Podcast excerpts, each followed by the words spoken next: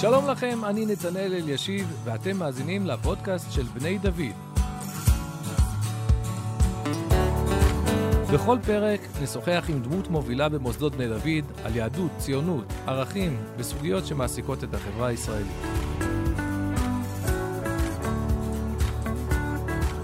והאורח שלי לפודקאסט היום הוא הרב יגאל לוינשטיין, המוכר אצל תלמידיו בתור הרב יגאל, וכך נכנה אותו. הרב יגאל, קצת רקע עליו, הוא גדל במשפחה חילונית בעיר אילת, הצטיין בשייט מפרשיות, שירת כקצין בחיל השריון בשנות ה-70, ואחרי שחרורו מצה"ל הוא עבר תהליך של חזרה בתשובה, במקביל לתהליך דומה שאחיו יונתן עבר, כל אחד עבר את זה בדרכו. ואחרי שנות לימוד רבות במכון מאיר בירושלים ובישיבת בית אל, הוא ייסד את המכינה בעלי, יחד עם הרב אלי סדן, ומאז שניהם עומדים בראשות המוסד, שהיה הראשון מסוגו. בשיחה שלנו אנחנו ננסה להתמקד בעיקר בסוגיה שהרב יגאל מרבה לעסוק בה בתקופה האחרונה, וזה היחס למשפחה, המשפחה בעם ישראל, המשפחה במדינת ישראל, בעידן הפוסט-מודרני שאנחנו ככה נזרקנו לתוכו. אנחנו גם נבקש לשמוע על המסע הייחודי שלו בין עשרות, אולי עוד מעט מאות, קהילות ברחבי הארץ, קהילות מגוונות, שבהן הוא ביקר כדי אה, לדבר על הנושא הזה. אז שלום הרב יגאל. שלום.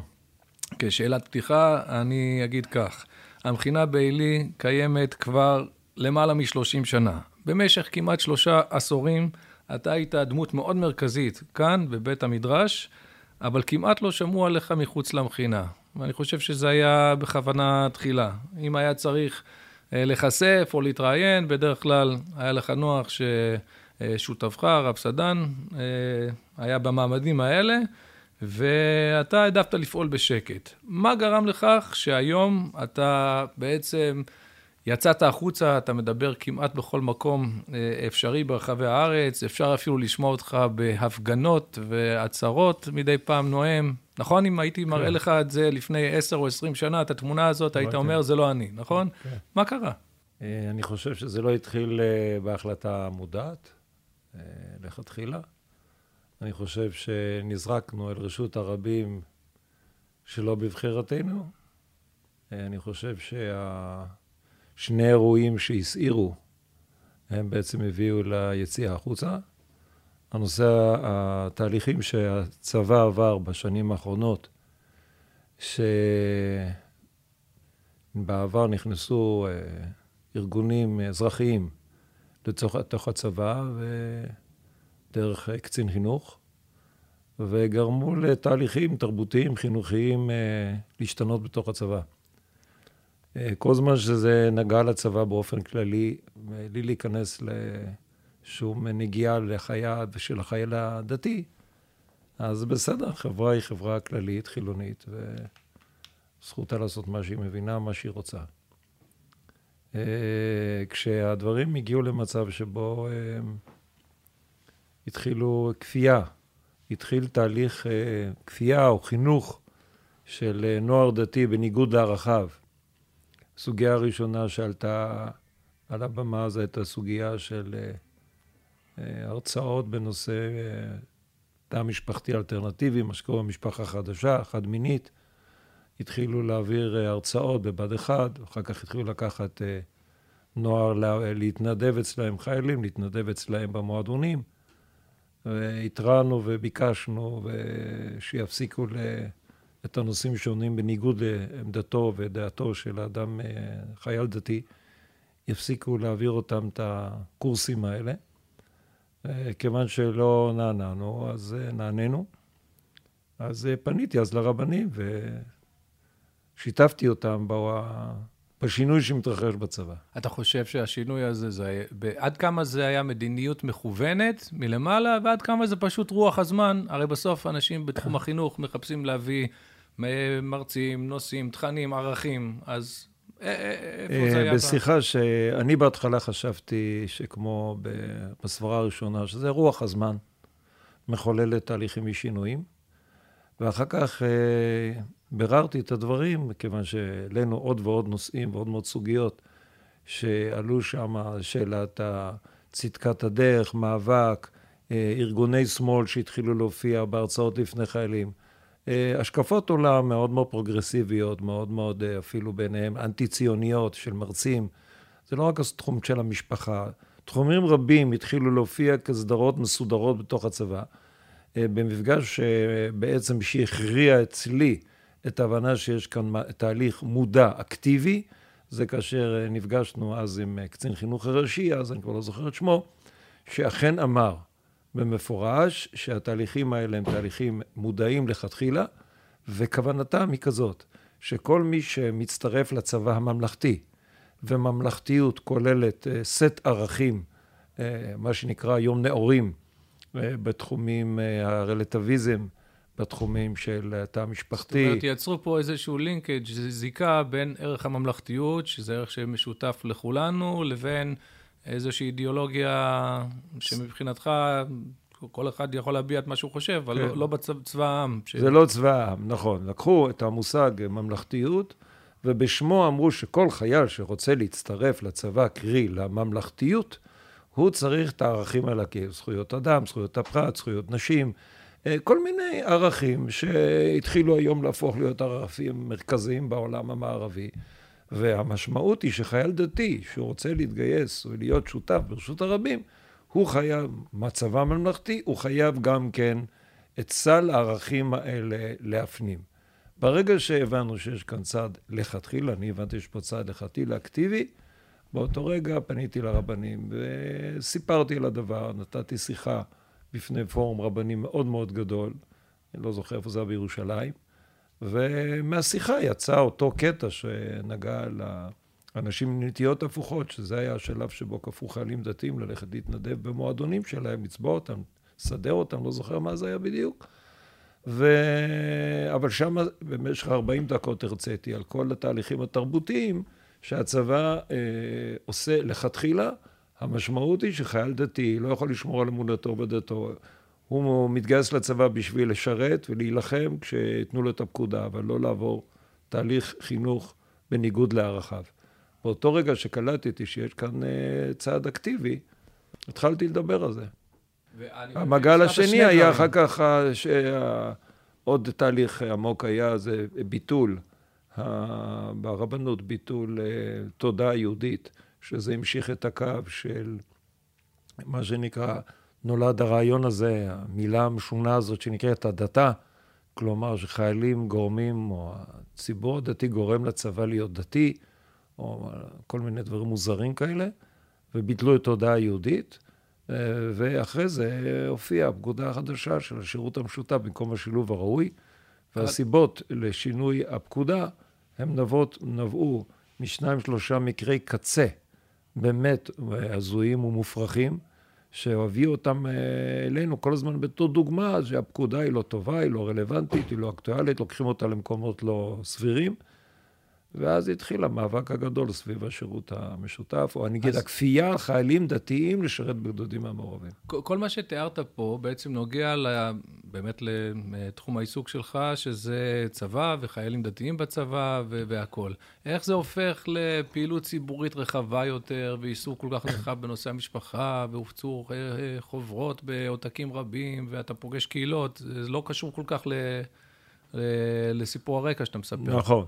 אני נחשפתי לתהליך האקטיבי של שינוי חברתי-תרבותי שיורד לפסים מעשיים. כשיש אה, חברה ויש בה תרבות, ואנחנו חיים בתוך תרבות, ואין בה צעדים אקטיביים לשנות פני החברה, לשנות אה, פני אה, החינוך, לשנות את פני הצבא, אז נכון, בסדר, יש פה מגוון רחב של אנשים עם דעות שונות, וזה עולם תרבותי רחב, חברה היא דבר גדול ומקיף. שהמון דעות ואמונות, והכל בסדר.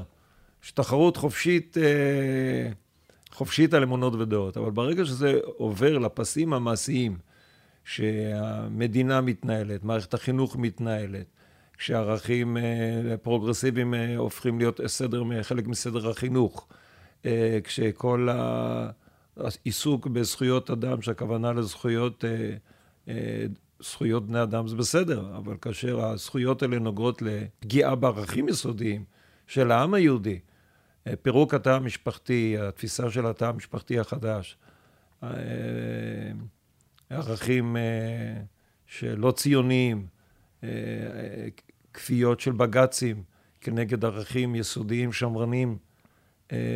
דרך הרבה מאוד מרכיבים, אנחנו רואים תהליכים הולכים וגוברים, שמשל כל הסוגיה של ההדרה, התחיל בצבא הדרת נשים, גם מילה מוזרה.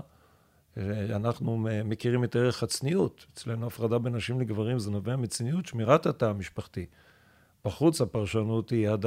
הדרה, כלומר מי שרוצה לפגוע באישה. אנחנו חושבים בדיוק הפוך, זה כבודה של האישה. ואז מתחיל תהליך כפייה, שאי אפשר ברשות כזאת או אחרת לעשות אה, אירוע לנשים, לגברים, והדבר הולך ומתעצם. לאט לאט קלטתי שמה שקורה בצבא זה רק אה, זעיר אנפין של אה, תהליך הרבה יותר רחב שקורה ב, גם במשרדים ממשלתיים, גם במערכות הציבוריות האחרות, משפטיות. והבנתי שזה לא מאבק אה, של הישרדות של חייל דתי בצבא, יש פה מאבק על דמותה של החברה, של העם היהודי, שחוזר לארץ אחרי אלפיים שנה. ויש אני... כאן תהליך מאוד עמוק של ניסיון למחוק את הזהות הציונית. לפי דעתי, ציונית, יהודית, משפחתית, שמרנית, של החברה הישראלית-יהודית, שהיא מאוד ציונית, שמרנית ויהודית. או, oh, אז פה אתה בדיוק מביא אותי לנקודה שעליה רציתי לשאול אותך. אני שומע בקולך, וגם המעשים שלך מעידים על זה שיש לך תחושה של דחיפות, של מצב חירום, שזה לא עוד, אה, כמו שאתה אומר, בשוק החופשי של הדעות, אלא יש פה באמת... אה, משהו עמוק מאוד שמתחולל ומשהו חזק מאוד, ומוכרחים אה, אה, לשים את זה במקום גבוה בסדר העדיפות שלנו. מצד שני, השאלה היא האם הדבר הזה באמת אה, נמצא במיינסטרים של החברה. כי אני מכיר את הנתונים, מן הסתם גם אתה מכיר אותם, על זה שבסופו של דבר החברה הישראלית, גם הלא דתית, היא בסופו של דבר חברה שמרנית, היא חברה של משפחות. אנחנו רואים שאחוזי הילודה בישראל הם הגבוהים ביותר באופן משמעותי אה, בין כל המדינות המפותחות, ובניגוד למה שחושבים, זה לאו דווקא בגלל ציבור דתי, חרדי וערבי, אלא גם בציבור הלא דתי, משפחה זה דבר חשוב, יש אחוז ילודה אה, גבוה. החברה הישראלית מאוד מוכוונת משפחה. אז אולי בעצם אה, יש פה הרבה רעשי רקע, והחברה היא במצב יותר טוב. מניין תחושת הדחיפות? א', אני מסכים איתך שזה מצבה של החברה. החברה היהודית, ישראלית, היא מאוד שמרנית. אני דווקא, כשגדלתי בבית חילוני ולא דתי, בלי רקע דתי בכלל, הערכים, מה נגיד שאני מנסה להיאבק עליהם היום, הם הערכים היסודיים שלהם גדלתי כאדם לא דתי. לא מרגיש שאני נאבק כמעט על ערכים דתיים. אני אה, הייתי ציוני, אה, צדקת הדרך הייתה ברורה, אה, תא משפחתי אוהב, אה, של אבא ואימא הכרתי אצלי ואצל כל חבריי מיני משמאלי. תופעת הגירושים הייתה בשולי השוליים. חד הוריות בכלל לא היה דברים כאלה, חד מינים לא היה דברים כאלה. החברה הייתה... סתם היה, אבל זה לא היה... היה ב... מאוד בשוליים, זאת אומרת, לא... אני מדבר על החברה כחברה שמרנית. היחס אל היהדות, בכלל, באופן כללי, יחס של כבוד תמיד היה. היינו חילונים, אבל אף פעם לא היה לנו שום דבר, משהו נגד זה. טוב, זה קצת לוקח אותנו לנושא צידי, אבל אני דווקא מרגיש שהאנטי-דתיות הייתה יותר בתקופה שאתה מתאר מאשר שיש היום. היה אידיאולוגיה אנטי-דתית. ו... אני חושב לפני קום המדינה, לא, לפחות לא, בתור נער צעיר, אני לא זוכר את החוויה הזאת. הרבה בורות, זה כן. אבל אני לא חושב שאנטי.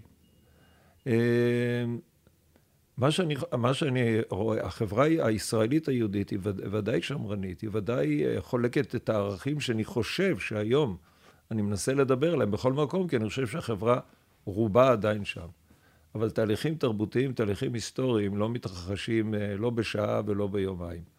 הם תהליכים תרבותיים. אנחנו מסתכלים על העולם המערבי, שהתחיל את אותו תהליך רק 50 אה, שנה קודם, אז אנחנו רואים איפה נמצאת החברה במושג הלאום שלה, במושג האחדות והערבות, במושג המשפחה, והעולם הפך להיות אה, רלטיביסטי, יחסיות מוחלטת, אין נקודת אמת, אין חיפוש אמת. זאת אומרת, העולם המערבי שממנו אנחנו יונקים את התרבות עבר מעולם מאוד, המודרני, הוא היה שמרני מאוד, מלעולם פוסט-מודרני עם שלל הרחב, גם אובדן זהויות, טשטוש זהויות, מגרסת זהויות, אי אפשר לקרוא לזה בכל השמות. התהליכים האלה כיוון שהמאבק הקיומי הלך ונחלש בשנים האחרונות בארץ, זאת אומרת, נגיד אחרת. כשבארצות המערב התהליך התרבותי התחיל, בארץ הוא לא כל כך השפיע, כיוון שהיינו עסוקים פה מלחמה על הקיום.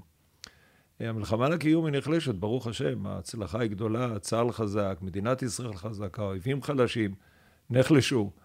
וזה מאפשר לעסוק בשאלות הגדולות, שהמדינה הזה, והוויכוח הגדול ההיסטורי, המדינה יהודית ציונית, או מדינה... שאלת הקולטורה, קראו לזה בראשית הציונות. נכון. מה יהיה התוכן של המסגרת הזאת? נכון, ש... ונורדוי אה, בחוכמתו מנע את התפרקות הקונגרס בזמנו כשעלתה השאלה הזאת, כיוון שהיה ויכוח כזה נוקב שכל העסק כמעט אה, לא התחיל.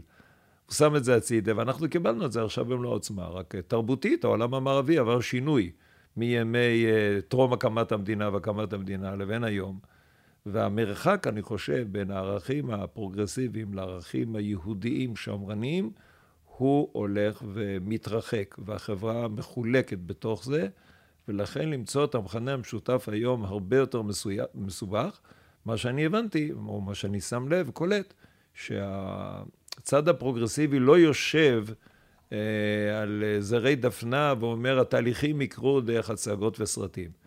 יש כאן אה, תהליך ממש אקטיבי, חינוכי, דרך מערכות החינוך, דרך אה, חובות הלימוד, דרך ספרי הלימוד, אה, דרך מערכות המשפט, שהן בעצם מעצבות מלמעלה למטה את החברה. וזה יוצר תהליך שאם אנחנו לא נעשה שום דבר היום, בעוד עשר, חמש עשרה שנה, תהיה פה חברה דומה יותר לאירופה ולאמריקה, ולא למה שאנחנו רוצים שתהיה פה. אז אני מיד אה, אה, אשאל אותך, מה באמת אה, האמירה החיובית שלנו, ומאיפה אנחנו שואבים אותה, ואיך הולך בעניין הזה. אני רק, כדי לסגור את הנושא הזה, אני אחדד קצת איפה לי יש לפעמים חשש. אני כותב לא מעט ועוסק בנושא של שיח קצוות. שבעצם לפעמים יש תהליך בחברה שאנחנו מזהים משהו מאוד מסוכן לצורך העניין בצד השני, לא נגדיר כרגע מה זה הצד השני, אבל מן הסתם אה, יותר פרוגרסיבי ופחות אה, אה, דתי. ואנחנו שומעים את הקולות של הקיצוניים, ואז אנחנו נלחצים. כתוצאה מכך, אנחנו יכולים להגיב בצורה תקיפה. ואז בצד השני, הם אומרים, אלה, אלה השתגעו, הם, הם, כבר, הם כבר מתחילים להתבטא בצורה אה, קיצונית, ואז בעצם נהיה פה מין פינג פונג מעל הראש של, של, של רוב החברה. אני אאמת אותך רגע עם, עם משהו שאתה אמרת, הייתה באחת ההפגנות בתל אביב, אתה נאמת, ובנאום שלך אמרת, אומרים לנו שמשפחה זה מקום שמסוכן לילדים לגדול. יצאת נגד האמירה הזאת. אז נגיד המשפט הזה, כמה אנשים בסוף הוא מייצג? הרי המשפט הזה, מי שאמרה אותו זו חברת כנסת אה, אה, אה, ידועה, סמן מאוד קיצוני, גם המפלגה שלה, מנהלת חיים משפחתיים לא, לא שגרתיים. אז איך אנחנו בעצם לא נגררים למקום הזה שבו אה, כאילו אנחנו נדחפים ל, ל, ל, לעמדה כזאת שמלחיצה אחרים ואז הם מלחיצים אותנו. איך אנחנו באמת שומרים על השדרה המרכזית של החברה הישראלית, בונים בצורה חיובית את ערך המשפחה.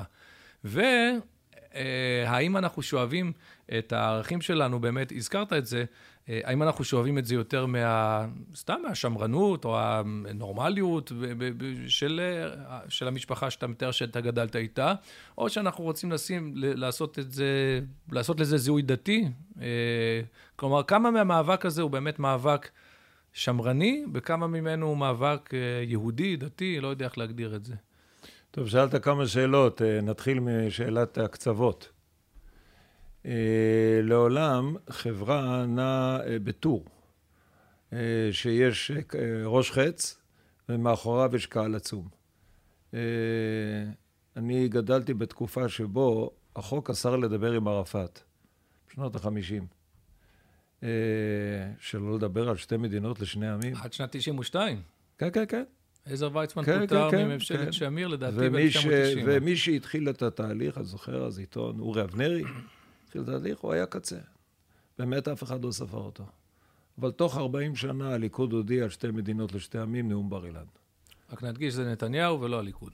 אף פעם לא קיבל אישור הליכוד. אין לי שום... רק הערה לפרוטוקול. אין לי שום בעיה. מה שאני מתכוון לומר, זה שתהליכים, הם מתרחשים עם אנשים שיש להם אג'נדה, שיש להם תפיסת עולם, רוצים לשנות את המציאות, ודאי הם מתחילים, אה, הם נראים בהתחלה קטנים. אבל אם הם יושבים על איזה גל, או על איזה צורך, או לא משנה מה, אז הם יוצרים תהליך, ואם הדבר הוא הפמיניסטיות, ולפני מאה שנה, היו בודדות באנגליה שהתחילו בבקשה לזכות בחירה. והיום אף אחד אין לו שאלה על השאלה הזאת. אומרת, זה שמשהו מתחיל במספרים קטנים איננה ראיה לכלום. וכשאני מדבר על התא המשפחתי, הנתון השני שאתה מתעלם ממנו, זה שב-2018, לשכה המרכזית לסטטיסטיקה, מדברים על, היו 45 אלף זוגות שנישאו ו-15 אלף זוגות שהתגרשו באותה שנה. 30 אחוז זה דרמה. כל uh, מערכת, כל מוסד, כל מפעל שהיה מפסיד 30 אחוז במניות, היה עושה חשבון נפש אדיר אם לא היו סוגרים את המפעל.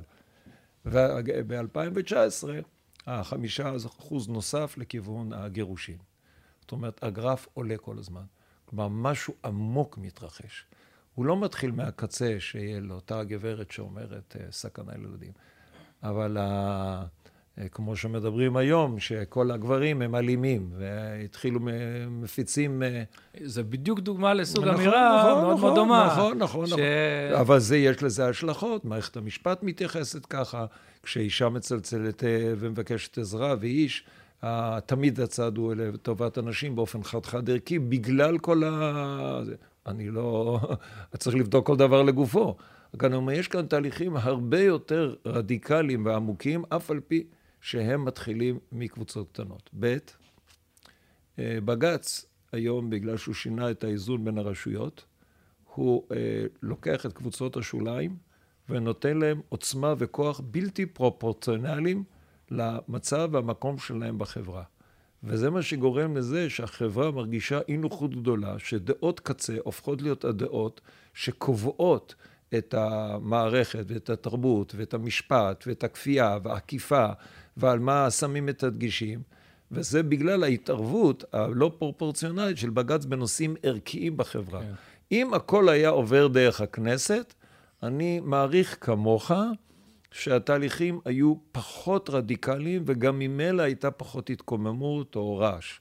כי החברה היא מאוד מאוד, לרוחב, אני מסכים איתך, היא בסך הכל מאוד שמרנית.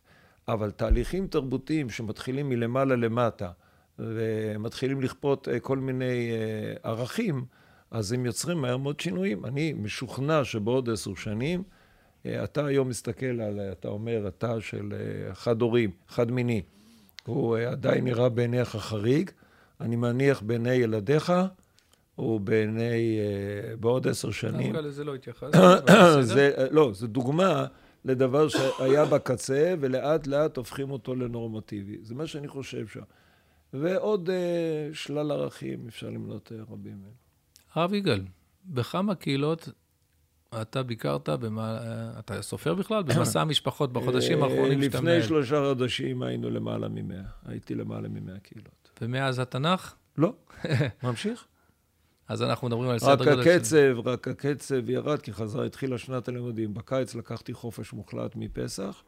וכל ערב נסעתי לקהילה אחרת בארץ, ובמשך שלושה חודשים, תעשה את החישוב, לא זוכר כמה, עד הקיץ, אה, עד ראש השנה הגענו למעלה, הגעתי למאה קילו. אז אתה בעצם, תכניס ואני... אותנו קצת לחוויה של, אני מכיר הרי את הנושא של ההרצאות, אתה נוסע בעצם אל הלא נודע, הזמינו אותך, קבעת, אתה בא, אתה לא יודע כמה אנשים יהיו, אם זה קהל... אה, אה שבסך הכל אוהד את הרעיונות, או אולי קהל ש... שבא אה, אה, לא יודע אם להתעמת, אבל אה, לאתגר אותך יותר. לא יודע, איך זה לצאת כל ערב להרפתקה כזאת, ומה מה, מה אתה מגלה כל פעם? קודם כל, הסיבה שיצאתי, כי הרגשתי שאני לא מסוגל להעביר את המחשבות, הרעיונות ואת הדעות דרך אמצעי התקשורת, שהם, אה, נגיד בעדינות, לא מעוניינים שהדעות האלה יועברו בצורה שהייתי רוצה שהם יעברו. לא זכית ליחס, אותך אה, לא יוכלו לחקור על סיקור חיובי. לא, לא, לא, לא. גם כי לא ניסיתי אה, לשכנע אף מערכת, כי כן. לא הצלחתי. לא שלא הצלחתי, אני הערכתי מראש שאף אחד לא ישתכנע, רק להשמיע את מה שאני רוצה להשמיע. אז זה מסלול עוקף תקשורת. אמרת, נבוא, נדבר עם אנשים. כן, וכיוון שאני, אה, הדרך שלי לפנות, אין לי דרך כלים, אז קודם כל פניתי, הפצתי מכתב דרך הבוגרים, יש רבים, והם גרים בקהילות בכל הארץ. והם גלגלו את זה לגבאים, לקהילות שלהם בכל מקום, אז אה, באופן טבעי הגעתי לקהילות אה, ציוניות דתיות מסוגים וגוונים שונים. אתה מבין מן הסתם שבאופן אירוני, העניין שהיה בשיחות האלה הוא דווקא לובה בזכות הכיסוי התקשורתי שהיה שלילי. לא, זה צריך להגיד להם באמת, זה באמת, אין שום ספק שהם סייעו לעניין, אין ספק שזה סייע. איזה, מה היה מעניין? קודם כל זה נכון מה שאתה אומר, אתה הולך על הלא נודע. אבל uh, מהניסיון שלי בחיים, זה אפשר לומר דברים בצורה uh, הגיונית ועם יסוד מוסרי, ואנשים uh, רציניים, ענייניים, שמבקשי אמת, הם uh, מוכנים uh, לשוחח לעומק של הדברים. גיליתי כמה דברים. א', היו קהילות שחיכו לי הפגנות בחוץ, שהתקוממו על עצם זה שמזמינים אותי, כי דעותיי לא ראויות לבוא בקהל. למשל בבאר שבע, דווקא שם כן. דווקא בבאר שבע. באר שבע, לא, היו עוד כמה מקומות. אפרת, קהילת אה, נשים, אה, אה, כנראה פמיניסטיות, דתיות. מודיעין, אני חושב ששמעתי, גם היה איזה... לא, באריאל היה, באריאל הקהילה הלהט"בית, וב... אוקיי, אז מה אתה עושה? אתה פוגש התנגדות שם, אתה... לא, זה, זה עוד בחוץ, עוד לפני שאתה נכנס לאולם, שלטים. אני ניגשתי קודם כל אל המפגינים. אמרתי להם כל הכבוד. אגב, קראתי חלק מהשלטים באפרת, הסכמתי עם כל, אה, כל מה שכתוב בשלט. הם דיברו שצריך uh, לאהוב אנשים, אני בעד לאהוב אנשים, להקשיב לאנשים, אני בעד להקשיב. קיצור, אלמלא היית מרצה, היית יכול גם להשתתף בהפגנה כן, נגד ההרצאה. לא הייתה לי שום בעיה. כן. אחרי זה, בתוך ההרצאות, אז uh, בדרך כלל אני מחלק את ההרצאה לשניים. חצי ראשון אני מדבר על התהליך התרבותי שקורה, שאני חושב שאנחנו מסביר לציבור איך אני מפרש את המעבר מעולם. מחבר... אנחנו חברה דתית, יהודית, לשאלה השנייה ששאלת. אה, מאמינים בערכים יהודיים או בריבונו של עולם נותן התורה, אבל אנחנו חיים בתוך אה, חברה אה, חילונית. שהחברה החילונית עוברת תהליכים מעולם שמרני יותר לעולם פרוגרסיבי. זה תהליך היסטורי שקרה במערב, והוא עובר גם עלינו. הציבור הדתי, ציוני, שמשתלב בתוך החברה, לא מודע לתהליך הערכים הציונים הדתיים הקלאסיים, עלייה, התיישבות, ביטחון, שעדיין על זה מחנכים בבני עקיבא, במרחבים הכלליים החילוניים זה כבר ערכים היסטוריים. זה כמעט לא ערכים נכונים להווה. טוב, תמיד היה, היה ניתוח סוציולוגי שהדתיים נמצאים בפיגור מסוים, ותמיד הם אוספים את הערכים שזנחו... אז ה... כל, כל זמן שאין לזה השלכות לעולם הדתי ולחינוך ולמערכות או לשינוי פני החברה, אז הגענו מאוחר, אז הלכו לצבא, הגענו 20 שנה אחר כך, הלכו להתיישבות, הגיעו 20 שנה. הכל בסדר, הכל חיובי, הגענו קצת מאוחר. השאלה איפה נהיה בעוד 20 שנה. אבל זה בדיוק הנקודה, כיוון שהעולם עובר תהליכי שינוי מאוד מאוד עמוקים מבחינה תרבותית, אני חושב שהציבור הדתי-ציוני, פעמיים חשוב שיכיר את התהליכים. אחד, לגבי החינוך הפנימי בתוך הציבור, כי כשאתה לא מודע, אתה משתלב ואתה לא מודע, אתה פתאום מגלה שעולם שלם של ערכים, אתה לא מבין אותם, או אתה מפנים אותם ומשנים את כל אורחות חייך בלי שאתה שם לב, וזה נוגע להמון המון מעגלים בציבור הדתי-ציוני. וב' בתהליכי ההשתלבות, אה, כשאתה מרגיש לאט לאט שאתה משתלב, אבל העולם התרבותי-רוחני הוא אחר לגמרי, זה משנה את האופן שבו אתה משתלב. כי כשהשתלבת בהתיישבות, וערך היהודי והערך הכללי היה אותו ערך, אז כל... ה... אז שניכם עשיתם את אותה פעולה, גם אם המניעים היו, זה מצד הקדוש ברוך הוא, וזה עשה את זה מצד ההבנה שצריך מקום מקלט. אבל היום כשהמערכות הולכות לכיוונים, כל הסוגיית אה, הקרייריזם הנשי למשל, והמשקל בין אה, בית וקריירה, שאנחנו רואים בבית ערך עליון, והצלחה אישית וקריירה זה רק דבר שני אחרי זה. אז כשזה מתהפך ואתה נמצא בחברה כזאת, אתה מתחיל לדבר את השפה, זה גם חודר הביתה, זה חוזר, חודר אל הילדים. שאלה אם אתה, א', רק עסוק בשמירת הבית שלך והחברה שלך והקהילה, או גם אתה נאבק על רשות הרבים ועל המאבק התרבותי, אתה שותף פה לעיצוב פני החברה. כל הדברים האלה אני משוחח ומעלה בשיחה. אחרי החלק הראשון שמדבר עליו, על התהליכים התרבותיים, איך כל זה קרה, וההשלכות של זה, וגם אני מציע כמה רעיונות לפתרון, אז עולות שאלות. ובקהלים אה, יותר, אה, מה שנקרא, עם השפעה, נגיד, אה, תרבותית, כללית, פרוגרסיבית יותר גדולה בציבור הדתי. יש אז... יותר שאלות. שאלות מאוד נוקבות, מאוד, יש בירורים. הנפלא זה שהבירורים הם בירורים לגופו של עניין ולא גופם של אנשים. אני באופן אישי חווה ציבור ציוני דתי מדהים. או, אז זה מאוד מעניין אותי לשאול אותך, כי אתה, בעצם אנחנו שעסוקים פה בעיקר, ב, אפשר לומר, במגדל השן שלנו, ביישוב שהוא אה, יחסית תורני ובעיסוק אה, אה, בתורה, אנחנו קצת... יש חשש שאנחנו נהיה מנותקים מהציבור הרחב יותר. התלמידים שלנו באים מהבתים האלו, אבל אנחנו הרבה פעמים אה, נמצאים כאן.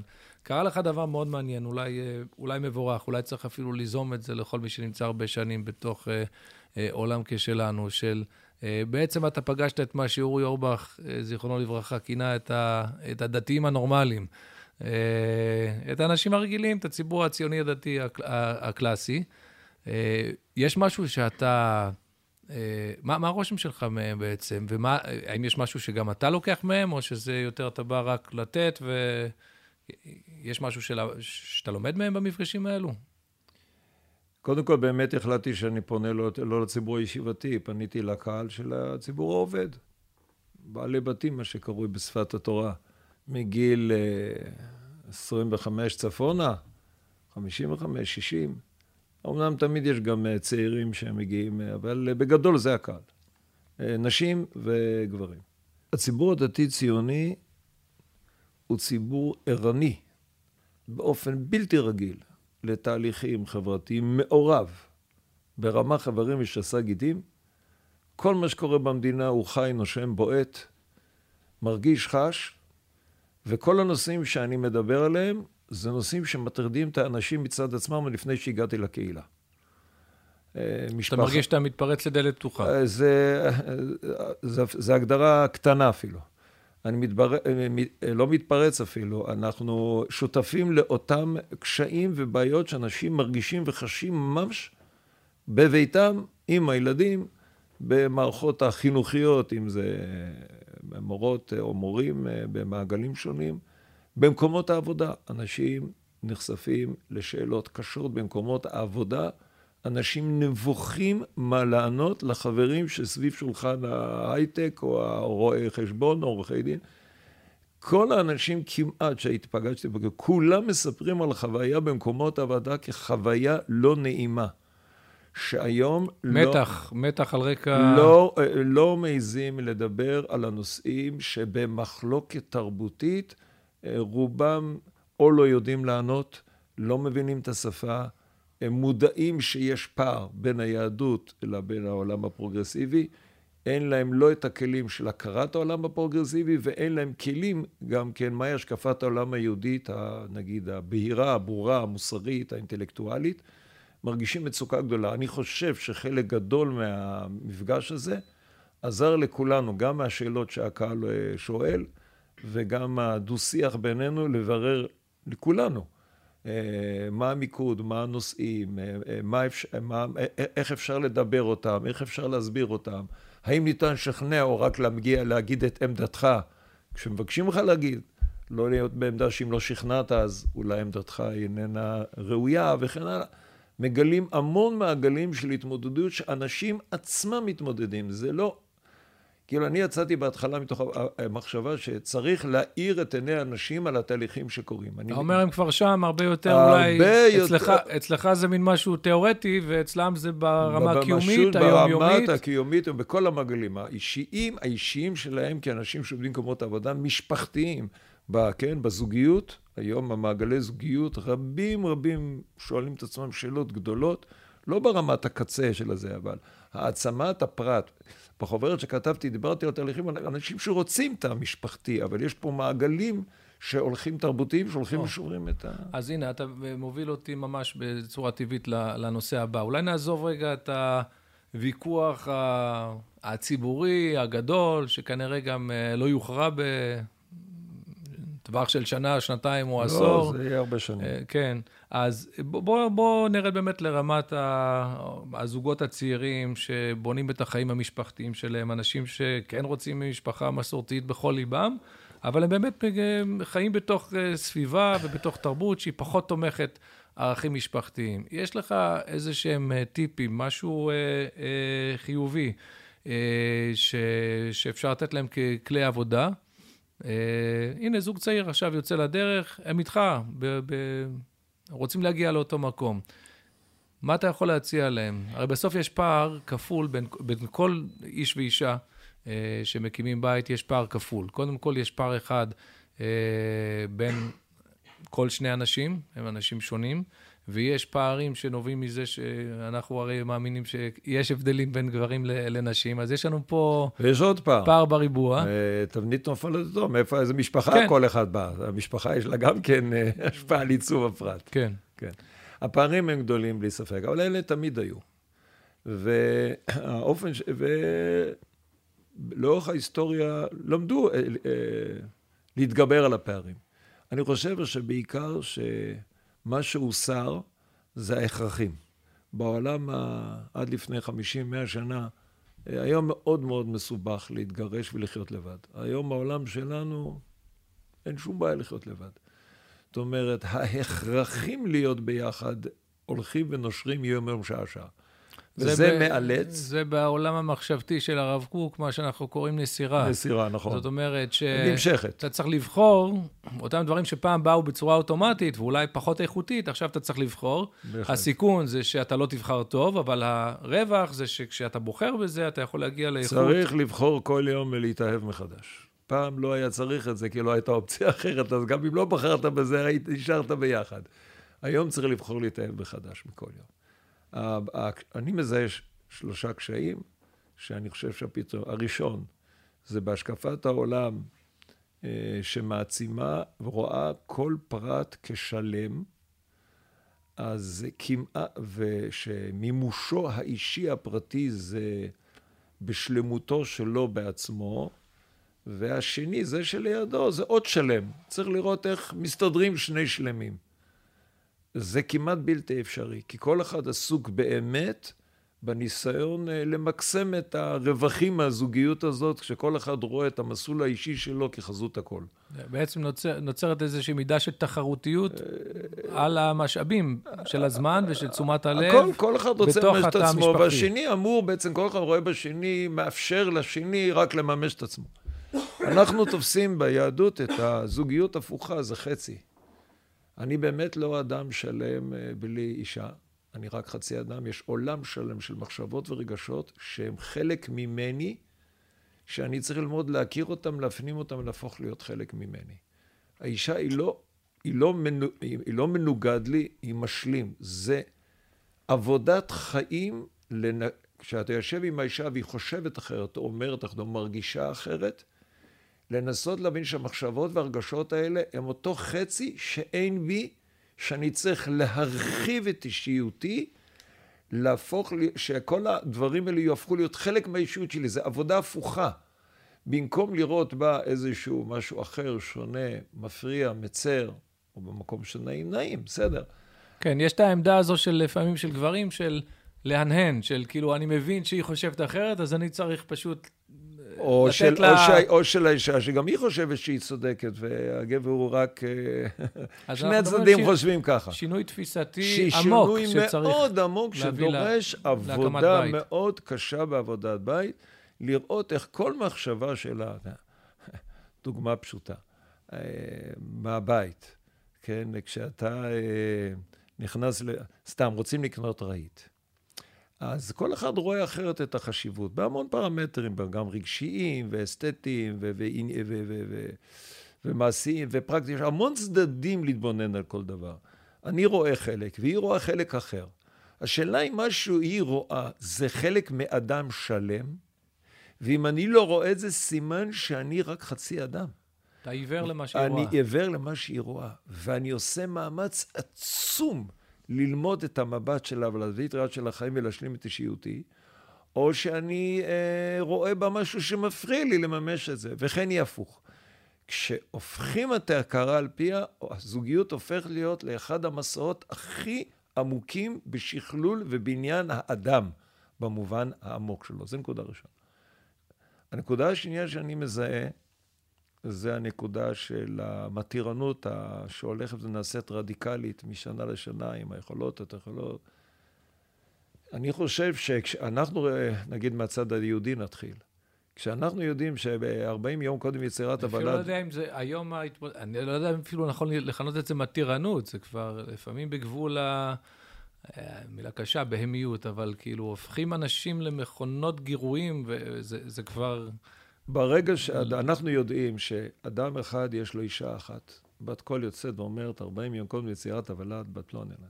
אדם נולד וחי עם תודעה, יש לי אישה אחת מתחילת חייו ועד סוף ימיהם. אז כל המאמצים מושקעים בו, האישה הזאת, בשלמות איתה, בכל מרחב החוויות והמחשבות. כשאדם מגיל צעיר רגיל לחוות חוויות עם הרבה נשים, וכל הזמן יש השוואות בין, בין, בין, בין, בין בני אדם, והשוואת חוויות, ויש גירויים אינסופיים, איך אפשר שהבית יעמוד יציב? הרי גם במקומות עבודה, גם לפני כן היה, היה מתירנות, אז אחרי זה שאדם התחתן, נו, אז מה? אז בסדר, הוא אוהב את זאת שעכשיו נמצאת איתו, אבל אחרי כמה זמן יש נשים אחרות, מפגשים אחרים, המתורנות היא חופשית. והאופציה של להחזיק את הבית זה הופך להיות מין אופציה של בית כלא. למה, למה להישאר בתוך מסגרת, או למה להיכנס למסגרת שהיא חוסמת מהאדם את האפשרות לחיות באופן חופשי ובהמון מעגלים. והיום סוגיית ההורות היא כבר לא אישו, אפשר להביא ילדים לעולם, ואחרי זה להמשיך כל אחד לדרכו. אז בעצם אם אה, אנשים אה, בגיל של...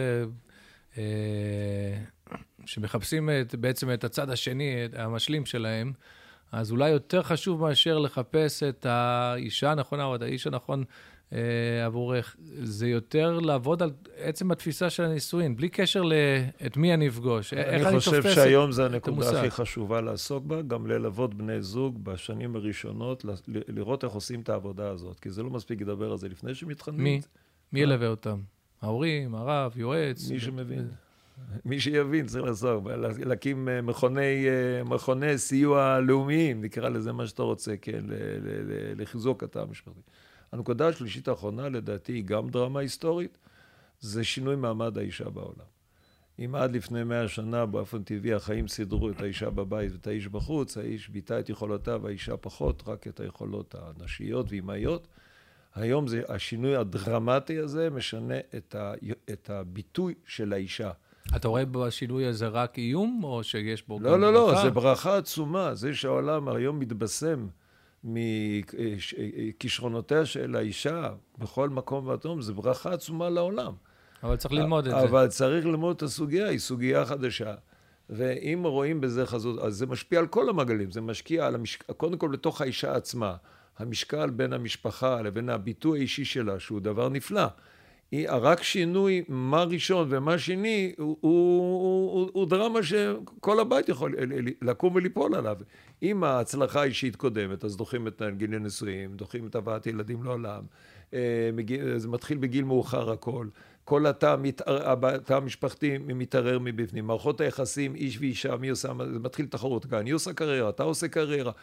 יש פה דרמה שלמה של נושאים, מעגלי נושאים שלמים שחייבים, מה שנקרא, להתברר מחדש ולמקם אותם נכון, כשראיית התא והמשפחה והעמדת הדורות הבאים היא לא, לא נפגעת ולא מתעממת ולא נחלשת כתוצאה מהכנסת מרכיבים חדשים מצוינים ונפלאים אל תוך המערך המשפחתי, בעיקר בשינוי של מעמד האישה. זה גם משנה את המיקום של האיש, זה משנה המון דברים. הרב יגאל, זמננו עומד להסתיים. אני אשאל אותך שאלה אחרונה, אבקש תשובה קצרה. האם בטווח הקרוב, אני לא מדבר על הטווח הרחוק, כולנו אנשים מאמינים, בטווח הקרוב, אתה פסימי או אופטימי לגבי המצב של המשפחה במדינת ישראל? אנחנו הולכים לכיוון חיובי או לא? אני באופן כללי אדם אופטימי, אף פעם לא... אני יודע להיאבק על דברים. אבל אני תמיד אופטימי. אף פעם לא ראיתי בדברים, בחיי, לא הפרטיים ולא הכלליים, אף פעם אני לא רואה שחורות. אני תמיד רואה טוב. ואני רואה בכל אה, קושי רק אתגר, ובכל אה, ערעור רק הזדמנות ללידה מחודשת, וגם התא המשפחתי, מכל, ה... מכל הטלטלות והזעזועים האלה, הוא יצמח בעזרת השם להיות תא יותר איכותי, יותר פנימי, יותר מבחירה, יותר מאהבה. אין לי שום ספק שרק טוב יצמח מזה. אתה שואל אותי מה יהיה המחיר בדרך שהטוב יצמח? יכול להיות שמחירים יותר מסובכים היום, אבל אני לא נבהל מזה. רק טוב יצמח מזה. בעזרת השם. אז נסיים בטוב, יהיה טוב. תודה רבה לך, ואנחנו בזה מסיימים.